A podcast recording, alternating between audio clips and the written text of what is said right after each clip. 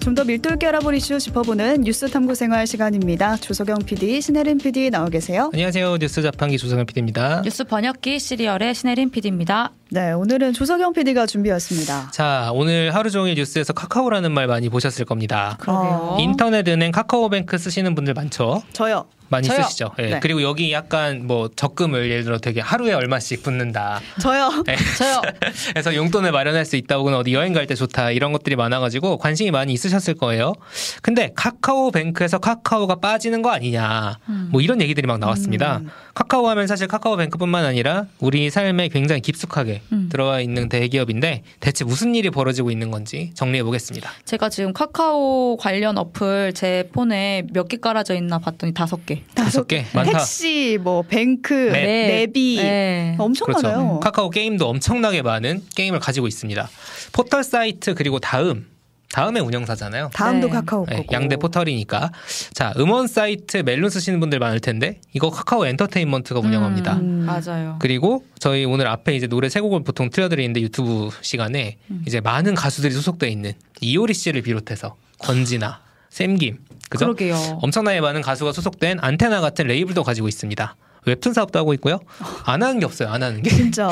그쵸? 그런데 지금 주주라는 분들이 댓글로 굉장히 울고 계시는 분들이 많은데 저희 방송에서도 울고 카- 계세요. 네, 많이 울고 계시는데 카카오 주가가 난리가 났습니다. 며칠째. 아, 자, 오늘 주가 마감 3시 반 기준으로 주가 마감했을 때 카카오가 37,950원이었는데 올해 2월 초에 7만 원이었거든요. 반토막이죠? 반토막이 났네요, 진짜. 이런 상황입니다. 울만하네요. 볼만하죠. 정말 친구들이 좀 난리가 났어요. 그렇죠. 엄청나게 아마 지금 특히 주식 하시는 분들은 정말 큰 그거일 거예요. 자, 왜 이렇게 됐느냐? 그러니까요. 저는 사실 주식을 네. 가진 사람이 아니라서 처음에는 관심이 없다가 음. 이게 카카오 뱅크에서 카카오가 빠지는 거 아니냐 그렇죠. 이런 뉴스가 나오고 엄청 나서 나오니까. 어 이거 그럼 은행 얘긴데 그렇죠. 나, 내 계좌랑 상관이 있나 맞아, 이러면서 맞아. 궁금해지더라고요. 제가 사실 오늘 새마을금고 때 기억하시는 분들 계시면 음. 그때 이제 뱅크런이라는 키워드랑 같이 나왔었어요. 근데 다행히 이제 카카오뱅크는 이따 또 말씀드리겠지만 뱅크런 그러니까 은행이 막 대규모 인출되고 뭔가 흔들리고 이런 상황은 아니고요. 네. 다만 이제 주가가 이렇게 영향을 받는다는 거는 악재가 있다는 뜻이겠죠. 자 오늘 아침에 카카오 김범수 창업자가 법원에 출석을 했습니다. 음. 이게 이른바 이제 카카오 리스크, 지금의 카카오 리스크의 결정적인 장면이 된 건데 창업자가 사실 네. 어떤 범죄 혐의를 받느냐 음. 기업 가치에 영향을 줄 수가 있죠. 그렇죠. 그런데 왜 은행이 갑자기 이렇게 불안하다고 하느냐? 음. 그러니까 지금 카카오뱅크의 대주주, 그러니까 사실상 최고 권한을 가진 주인 이 카카오거든요. 그러니까 이름이 카카오 뱅크잖아요. 네, 그렇죠. 그렇겠죠. 이거 뭐 당연한 아닌가 싶은데 실제 그렇습니다. 그런데 이 자격이 없어질 수도 있다. 음. 이래서 사실 카카오 없는 카카오뱅크 되는 거 아니냐는 얘기가 나오는 겁니다. 인터넷 은행법이라는 게 있어요. 이- 이 어떻게 돼 있냐면은 대주주가 만약에 경제 관련 법령을 위반해서 벌금형 이상에 해당하는 형사 처벌을 받은 사실이 있으면 어. 대주주 자격을 잃게 됩니다. 오. 어. 그러니까 카카오가 이 대주주 자격을 잃을 수도 있다 뭐 그렇죠. 그런 말이에요? 그러다 보니까 과거 인기 예능이었던 네. 무한도전 기억하시는 분들 많이 있으실 텐데 거기서 나온 밈, 그러니까 유행어가 있죠. 노홍철 없는 홍철 팀이라고. 아. 딱 그거네요. 네, 이름 은 홍철팀인데 노홍철 씨가 없는 상황이 있었잖아요. 음. 이름은 카카오뱅크인데 카카오가 주인이 아닐 수도 있다? 음. 이런 상황이 될 수 있다는 겁니다. 자, 지금 저희가 유튜브와 레인보우로 카카오뱅크의 카카오 지분을 떠, 띄워드리고 있는데 27.17%거든요. 네. 카카오뱅크의 그 주인 중에 누가 제일 많이 있냐 주식을 음. 가지고 있냐 카카오뱅크 카카오 27.17%라는 거예요. 네. 그런데 이 카카오가 뭔가 경제 관련 법령을 위반할 경우에는 10%를 초과하는 걸 다 팔아야 됩니다. 아 그냥 팔아버려야 돼요. 네, 넘겨야 아. 돼요. 자, 그러면 자연스럽게 누구한테 넘어가냐?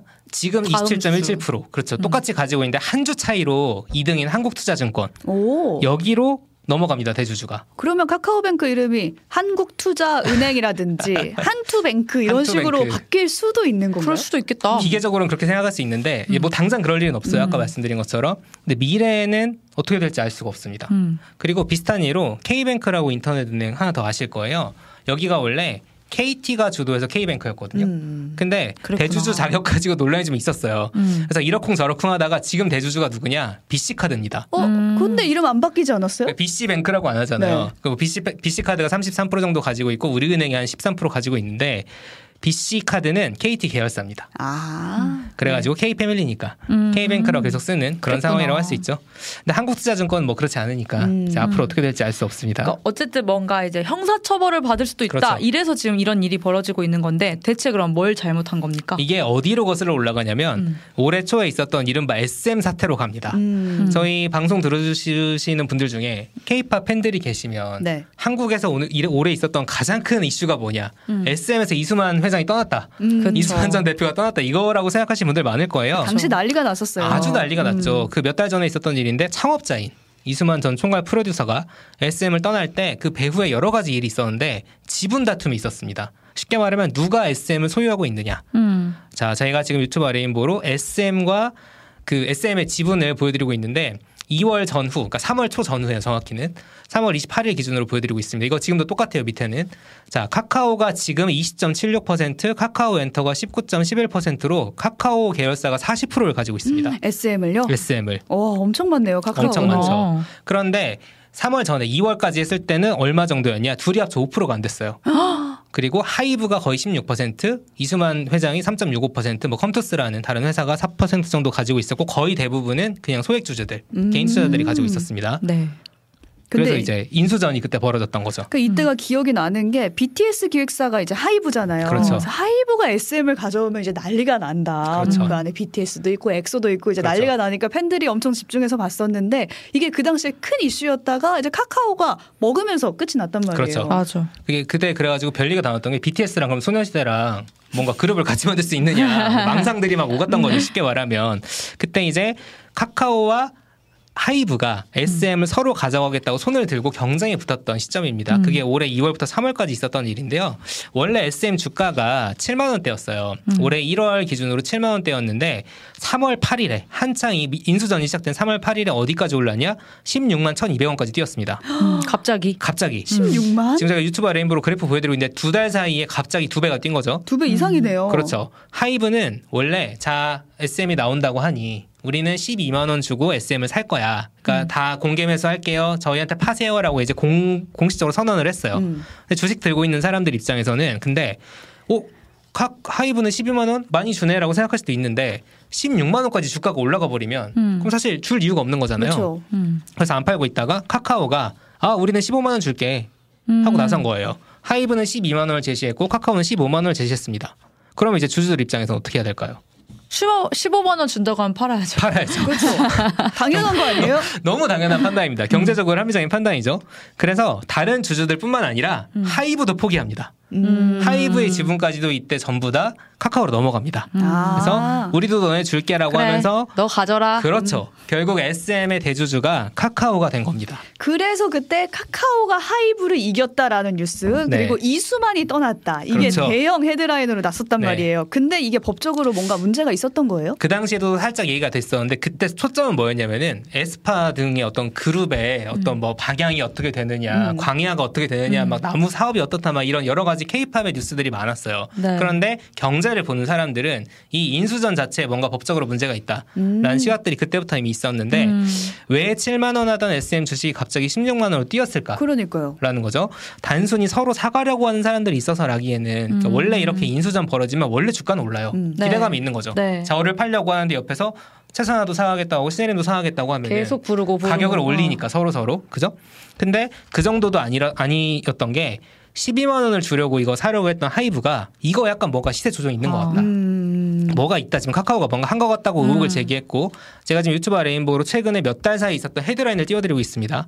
4월 6일에 이미 검찰이 SM을 시세 조정 의혹, 시세 조정을 했다는 의혹을 가지고 카카오를 압수수색을 합니다. 음. 4월 달에 8월에 금감원에서 금융감독원에서 김범수 카카오 창업자를 압수수색을 합니다. 4개월 뒤였죠. 그리고 두 달 지나서 10월 19일에 SM 시세 조정이라는 의혹을 가지고 배재현 카카오 투자총괄 대표라는 사람이 구속이 됩니다. 오. 어, 이런 일이 계속 있었군요. 그렇죠. 이런 일이 지나세요. 있을 때마다 주가가 이제 뚝뚝뚝 그렇죠. 떨어진 거고. 그렇죠. 그리고 어. 오늘 바로 김범수 의장이 직접 금융감독원에 출석을 하게 된 상황입니다. 아 김범수 전 이장까지. 그렇죠. 음. 같습니다. 왜냐하면 김범수 전 의장이 카카오 대주주예요. 음. 그러니까 카카오 카카오는 카카오뱅크의 대주주고 음. SM의 대주주지만 카카오의 대주주는 김범수 의장이니까 음.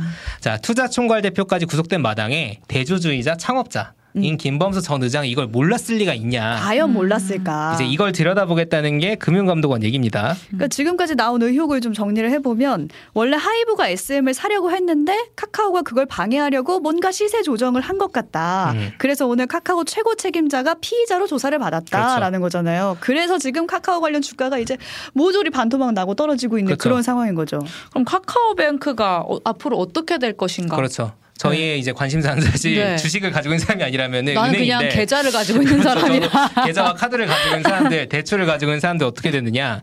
지금 유죄가 확정된 건 아니에요. 음. 이제 앞서 이제 배재현 카카오 추- 투자총괄 대표가 구속됐다 그랬잖아요. 법원에서 소명을 하겠다고 했습니다. 음. 카카오 측 변호인단 입장은 시종일관 하이브와 SM 경영권 인수 경쟁 과정에서 지분을 확보하기 위한 합법적인 장내 주식 매수였다. 음. 시세 조종을 한 사실이 없다. 라면서 혐의를 전면 부인하고 있는 상황이고요. 오늘 저희 방송 들어가기 전까지 김범수 의장이 조사 끝나고 나왔다는 얘기가 없어요. 어, 그러니까 아직 조사 중인가요? 그렇죠. 몇 시간을 지금 조사를 받고 음. 있습니다. 음. 근데 성실히 조사에 임하겠다 정도만 말을 했는데 아까 잠깐 말씀드렸지만 지금 참고인 신분이 아니라 음. 피의자 신분이에요. 그러니까 음. 죄가 있다고 의심을 받는 상황. 음. 아까 이제 앞서 이성균 씨에 대해서 네. 피의자가 됐다는 거는 네. 혐의를 의심을 받고 있다. 피의자로. 그렇죠. 그런 상황이거든요. 그래서 과연 어떻게 될지는 지켜봐야겠습니다. 음. 그래서 카카오뱅크는 어떻게 되는 건가? 그렇죠. 저는 또 여기로 다시 돌아오게 됐는데 제 네. 계좌는 당분간 뭐 안전한 거죠. 그래서 뭐 5천만 원까지 보호할 때는 어, 예금자본은 별도로. 돌아가는 거니까 그거 사실 당장 이렇다 저렇다 얘기하기 힘든 게 아까 이제 인터넷은행법상 대주주가 금융 관련법으로 벌금 이상의 형사처벌을 받으면 안 된다 음. 이게 조건이었잖아요.